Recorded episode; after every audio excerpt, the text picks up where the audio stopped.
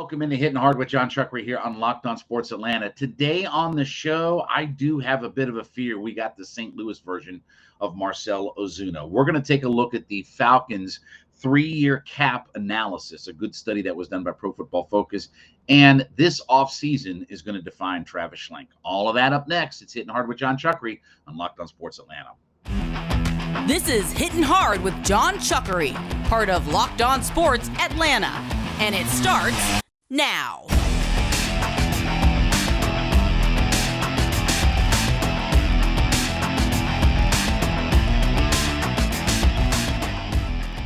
We welcome you into this Wednesday edition, day before the NBA draft of Hitting Hard with Jon Chuckery here on Locked On Sports Atlanta. We ask you to head over to youtube.com in the search browser, put Locked On Sports Atlanta. When you find the page, subscribe to it, leave us a comment.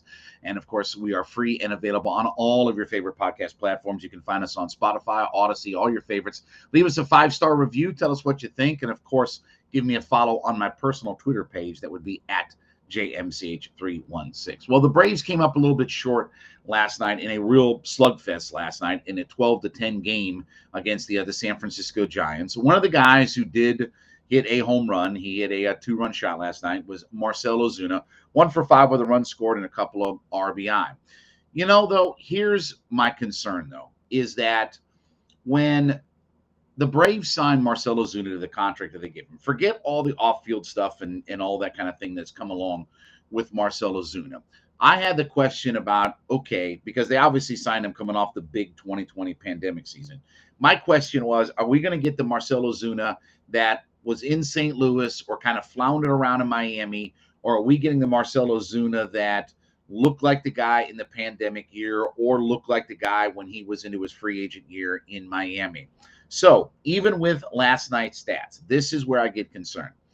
If you look at last year and this year combined, he has 484 plate appearances, 444 at bats, 15 doubles, no triples, 20 homers, 54 RBI with 108 strikeouts, a 221 batting average, 281 on base, 390 slugging and a 671 OPS.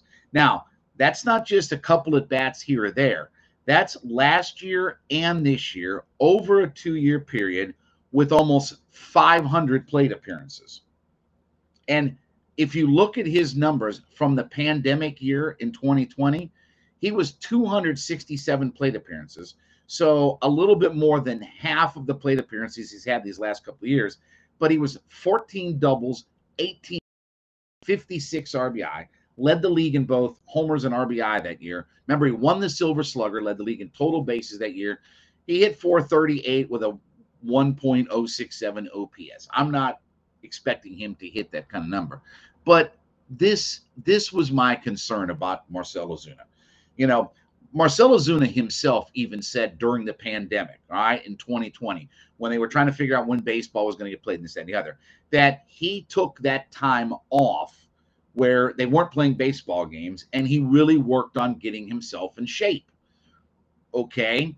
And then obviously his free agent year when he was in Miami and about to cash in 37 homers, 124 RBI, 93 runs scored, 30 doubles, hit 312 with a 924 OPS.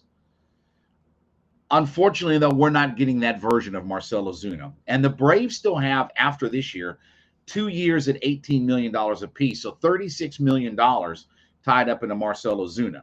Now, it's not that Marcell Ozuna has been awful, but this is the version that we saw in St. Louis. He hit a bunch of home runs, you know, in a two year period with the St. Louis Cardinals where he spent a couple of years there as a free agent. He hit 52 homers, but he only had in his in his two years there 88 RBI one year, 89 RBI another year. Um, one year he did hit decent batting average at 280. The other year was 241. If you look at his time in Miami before the big walk year uh, in Miami. 23 homers, 76 RBI, and 557 at bats with a 266 batting average. I have the fear that we're going to see the guy that is a lot of power because he's hit a bunch of home runs this year, but he doesn't do a lot of things. And his defensive liabilities wouldn't be such a concern for me if I'm getting a DH that is silver slugger caliber. The problem is when you combine his not very good defense with his not that productive bat, now I have an issue. And it's not like he steals bases, it's not like he does a lot of things. Now, look, you're probably stuck with Marcell Ozuna because, frankly, who's going to give up players or prospects for a guy $18 million a year over the next couple of years that has some power, but say 240. Let's say he let's say he brings it up to about 240, right? He's hitting 221, I think it is this year. This, this for this season. Yeah, he's got the 13 homers, but he's only hitting 227 and only driven in 28 runs, and we're what about 70 games, almost you know 70 games, or they 69 games or whatever into the season. I do have some of my concerns about what Marcell Ozuna is going to profile like. Now, look, he does he's want to do right. He's going to hit a bunch of home runs. He'll strike out a whole bunch and this, and the other.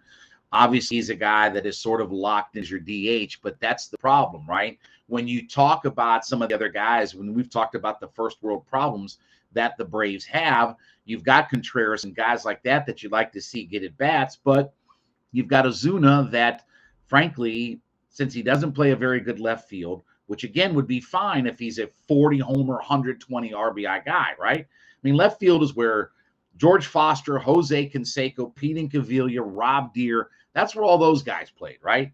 And you could get away with that because, you know, Canseco's 40 and 40, right? George Foster is hitting 52 homers in 1977, right? You can get away with all with being a bad defensive player in left field if you're a massive slugger. You're not going to give up more runs than what you produce.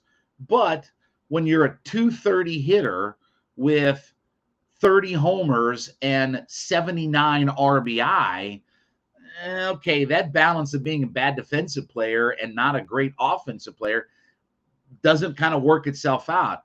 And it's not like you're going to be a 25 30 stolen base guy where you're going to put yourself in a position where you're going to score a lot more runs. So I am kind of getting concerned about the way Marcell Ozuna has trended now for not just last year, but this year as well. And you can say, well, last year it was a lost year because of the allegations and all that. Yeah, but he played before that, though. You know, remember, Ozuna didn't miss the whole end of the year just simply because of the allegations against him in the domestic dispute. He got hurt. Remember, he broke his hand sliding into third base against the Red Sox last year. Remember that? He broke he broke a couple of his fingers on his hand. So he was on the IL before all the domestic stuff came out and things like that. And even then, he wasn't producing up to that point. Again, he's got, you know, power. He can hit the ball out of the ballpark when he gets a hold of one, but he doesn't hit it. He, he doesn't hit for enough average. He doesn't drive in enough runs. He doesn't create enough runs. And that was the thing about Marcell Ozuna in the pandemic year that was just crazy to watch is he could go to the opposite field with a single or double. You know, he could find all different ways. Like I said, he led the league in RBI and home runs. So I expect him to be a guy that's going to give me plenty of power. But again, a guy that hits 30 homers and only drives in 79, 80 RBI doesn't impress me. That's not that in baseball terms, that's not a good ratio to have. You got to, I mean, that that is Rob Deer and Pete Incaviglia is hit 230 with 30 homers and drive in 80 runs and score about 75 runs okay. I mean, that's that's beer league softball kind of numbers.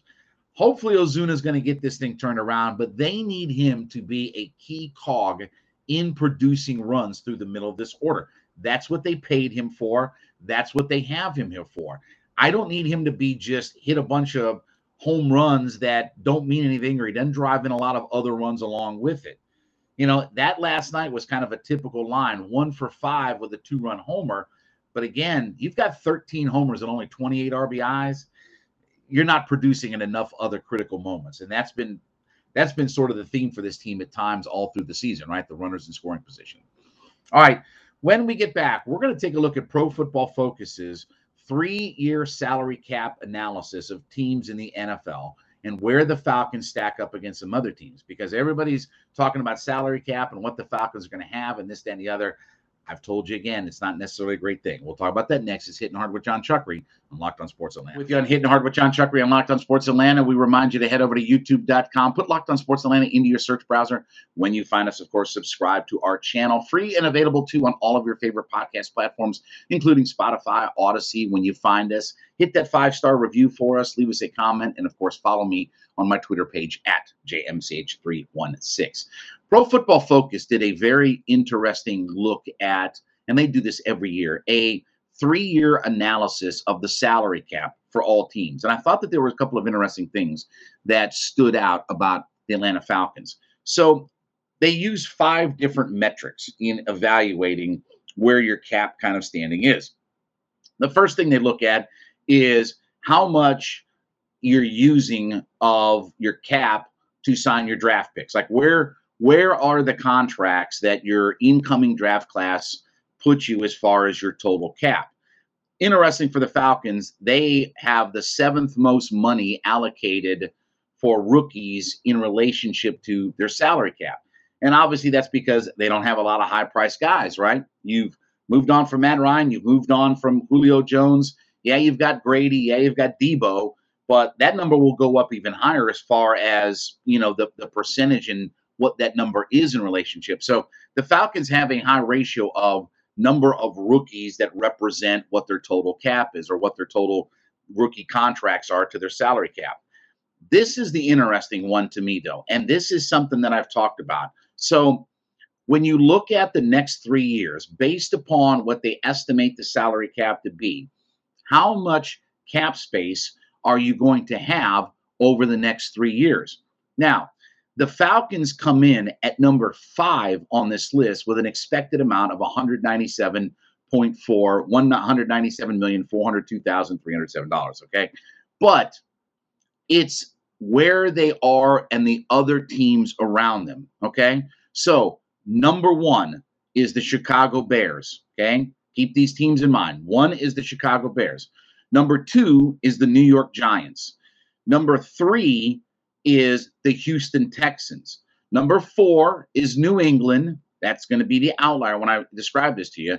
Number five is the Atlanta Falcons. Okay. Now, what do those teams, at least let's put it this way, and by the way, Seattle is number six. Let's take that top six. Four of those organizations are some of the worst organizations right now from a roster standpoint, right? Houston, the Giants, the Falcons. I mean, those are not good teams. Throw Seattle into that mix. While Seattle is a good organization, obviously, they are at a rebuild stage. They don't have a very good roster. Bobby Wagner, probably a Hall of Fame linebacker, gone. Russell Wilson, your franchise quarterback, gone.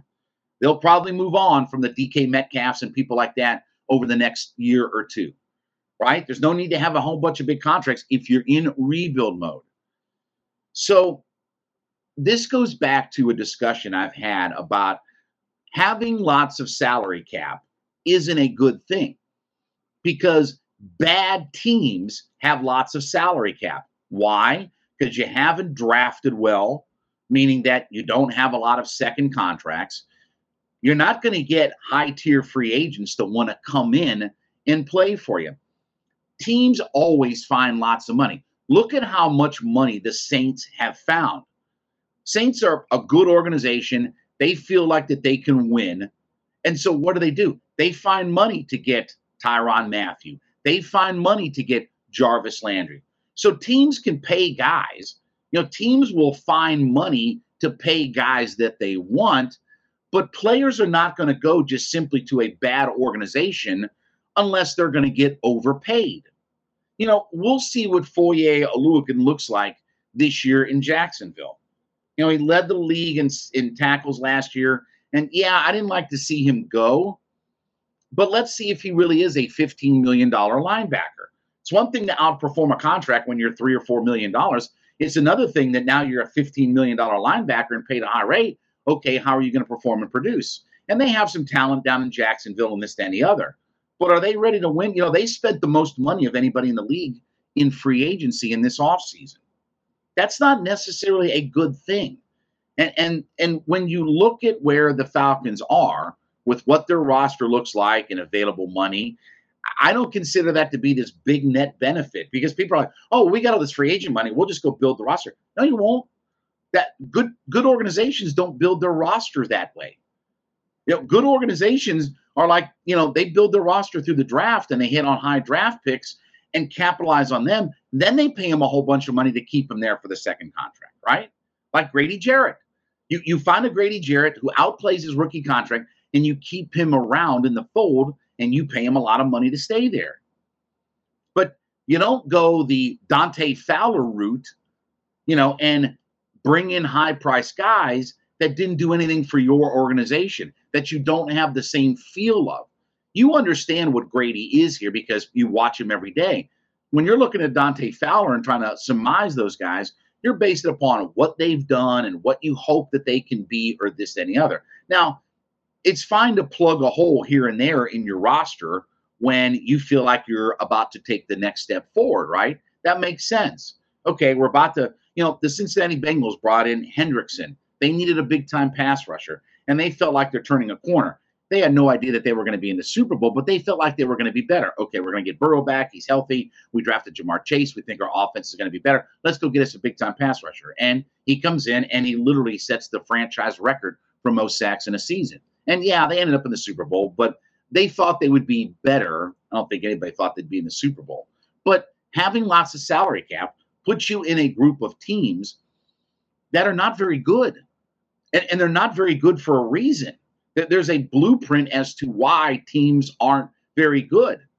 You know, if you draft Daniel Jones really high and he doesn't work out, your team won't be good. And, and salary cap won't fix that. And that's my point about the Falcons and where they're at. Now, when you talk about the totality of the five five different metrics they use, the, the rookies, the, the cap space, prorated money, which means that money that's guaranteed or would be dead money if you let guys go, your top 51 evaluation, that's how the salary cap works. And then your unrestricted free agent valuation, guys that you're going to lose over the next few years. Where do the Falcons come in as far as where do they rank among salary cap and salary cap health? Pro Football Focus has them at 23rd. So that should tell you that they're that even with all the dead money and the money coming available next year, that the Falcons haven't been good about how they've allocated their money over the last few years. When you have the, the reason that you've gotten yourself into dead money more than just Matt and Julio. You know, you've gotten yourself into dead money for Dante Fowler and different people like that. It's because you didn't sign guys or you made bad mistakes on some. You know, the Julio contract in, in hindsight, I understand why they did it, but didn't look good. Matt was a situation where Matt's contract wasn't bad. I mean, every quarterback's a 40 plus million dollar quarterback right now. You think Derek Carr is better than Matt Ryan? I know somebody's go, oh yeah, he's he's not. And one he hasn't won a tenth He's been to one playoff game in his career. You've got all these guys that make 40 plus million dollars at quarterback. That's the going rate for quarterback. Matt's contract wasn't the problem. It wasn't a matter if they paid Matt Ryan too much money. Oh, it's a $48 million cap hit this year. Okay, we're going to play with 46 million on the cap this year. You can navigate your way through all of that kind of stuff. But when you don't draft well, and we talked about the 19 draft picks in a three year period where you only had one guy that you're going to pay and build around, and Chris Lindstrom, that's why you end up with a lot of cap space. And, and look at the organizations that I talked about that have all this. Yeah, New England's a good organization. They've moved on from Brady and Gronk and some guys and stuff like that. But when you hit on your draft picks, Mac Jones and some of these guys, right? You can still find yourself in the playoffs. You can still be a playoff you can balance the two things out. We move on from some of our guys and we draft really well to fill key spots. Mac Jones will never be Tom Brady. You know why? Because no player is ever going to be Tom Brady. But it doesn't mean New England can't be competitive and can't be a good team. They hit their quarterback, they hit some of their other draft picks, and they don't miss a beat. They took a step backward for a year with Cam Newton at quarterback and jumped right back in the playoffs. And now they're set up for some success. That's not the situation that the Falcons are in. It's why you have to hope that they nail their draft picks this year and they spend smart moving forward and, and don't overpay for vagabonds and guys that did something in another organization and you hope that they play well here. All right, when we come back, this Thursday starts the definition of, or I should say, the defining part of Travis Schlenk's era as president of basketball operations now. We'll talk about all that next. It's Hitting Hard with Jon Chuckery on Locked On Sports Atlanta. And Hitting Hard with Jon Chuckery on Locked On Sports Atlanta, reminding you head over to youtube.com, put Locked On Sports Atlanta into your search browser. When you find us, hit the subscribe button, leave us a comment there. Of course, free and available on all of your favorite podcast platforms, Spotify, Audacy. When you find us, give us that five star review. And of course, you can follow me on my personal Twitter page at JMCH316. We joked earlier about it's uh, NBA draft eve, right? you know, tomorrow really will start the defining era of the Travis Schlenk administration. Now, we're obviously going to get some changes within the Hawks organization. July 1st, you're going to have a new quote unquote general manager, as Landry Fields will be the actual general manager of the team, and Travis Schlenk will continue his role as president of basketball operations. Now, Fields already is a guy that works with obviously Travis Schlenk. He's in the organization. It's just a title thing. There are ways you can look at that, but this is what I believe. This is my gut opinion. And having talked to Tony Ressler before and things like that, and talked to Travis Schlenk, my gut is if they don't get this thing on track where they want to be, Travis Schlenk will be the guy that will be the fall guy in all of this. It will be on Travis Schlenk. And they have a quote unquote ready made GM in fields that they can turn things over to. He probably won't get the basketball operations title. They'll leave that open. But this is where Travis Schlenk's got to earn his money now. You know, because we always talk about with the Hawks, right? That pendulum. Which way is that pendulum going to swing for the Atlanta Hawks? Are they more like a team that barely can get themselves into the playoffs and have to get into play in rounds? Or are we going to be a team that plays up toward the top of the Eastern Conference and can compete for winning the Eastern Conference and getting ourselves to the finals. Maybe we're not winning the Eastern Conference. Maybe we're not quite there, but there's a big difference between, hey, we're barely hanging on for dear life in the regular season to get into a play in, and we're in a pretty solid position to compete in the East, right? That pendulum, which way is it going to swing? That starts this year. And, and I think Tony Ressler's a guy who made it very clear that yes, there's going to be patience, and yes, there are things that we have to improve on. Yes, there are things that didn't go our way or this, that, and the other. But you feel like you have some pieces that are ready to help you win. And when you have a Trae Young, even as young as Trae is, he's a ready to win now star.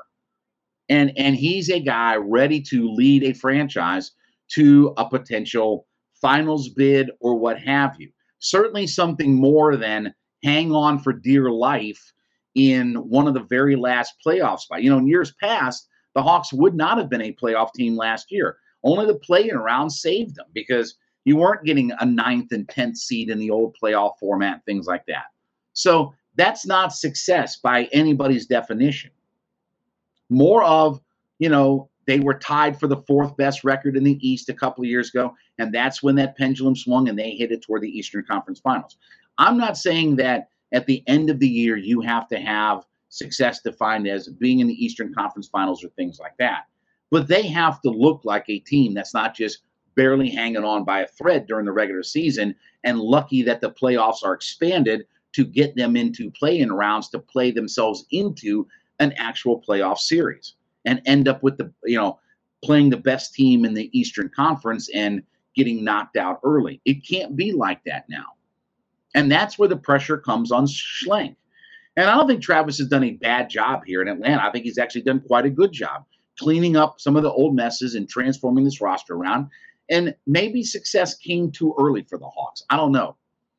And maybe the Eastern Conference got better quicker around the Atlanta Hawks. Maybe. I mean, that's that's a legitimate concern. But I don't think Tony Ressler is going to sit back and if it's another year of just fledgling along and things don't quite go their way, that there won't be some kind of change. I think Nate McMillan will get some benefit of the doubt. He just signed his four year deal. what not this this past offseason. So I think he'll get some benefit of the doubt. But I think that they're I, I think depending on how this roster gets reshaped, and everybody's admitted that they should not have just ran it back and not made any changes. And I've heard Steve Koonin say that, hey, we had some deals on the table that we just decided not to pull the trigger. Let's run back with the guys and let's, you know, even at the trade deadline, let's not, you know, make any moves to really upset the apple cart. We've dealt with a lot of injuries and things like that. So I think they're counting on you, you're going to have guys back for a majority of the season.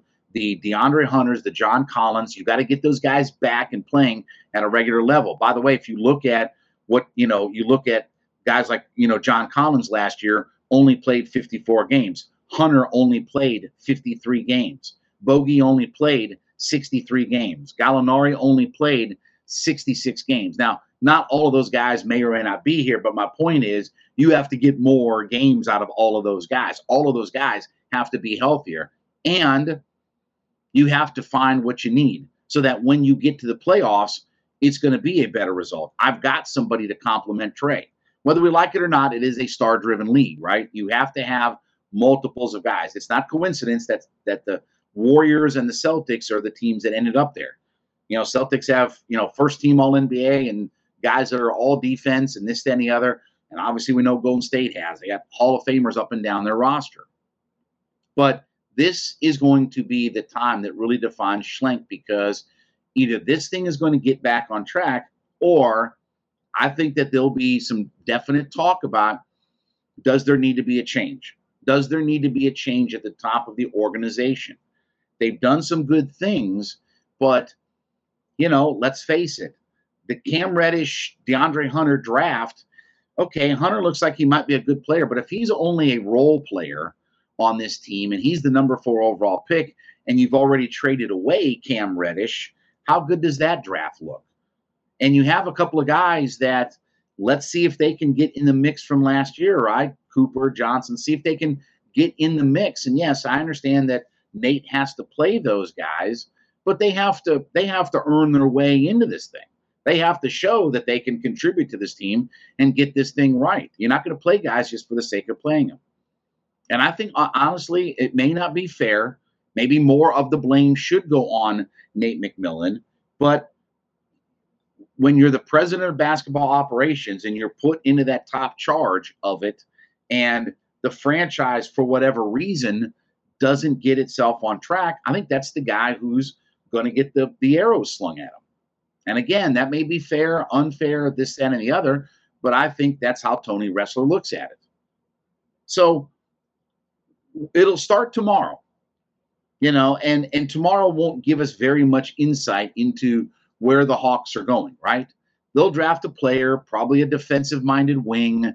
There's multiple guys, you know, it's the kid out of Ohio State, the kid out of LSU, the kid out of Santa Clara, Ty Ty Washington. You got this guy, you got that guy. I've seen like eight different names mocked to the to the Hawks because they're picking at 16.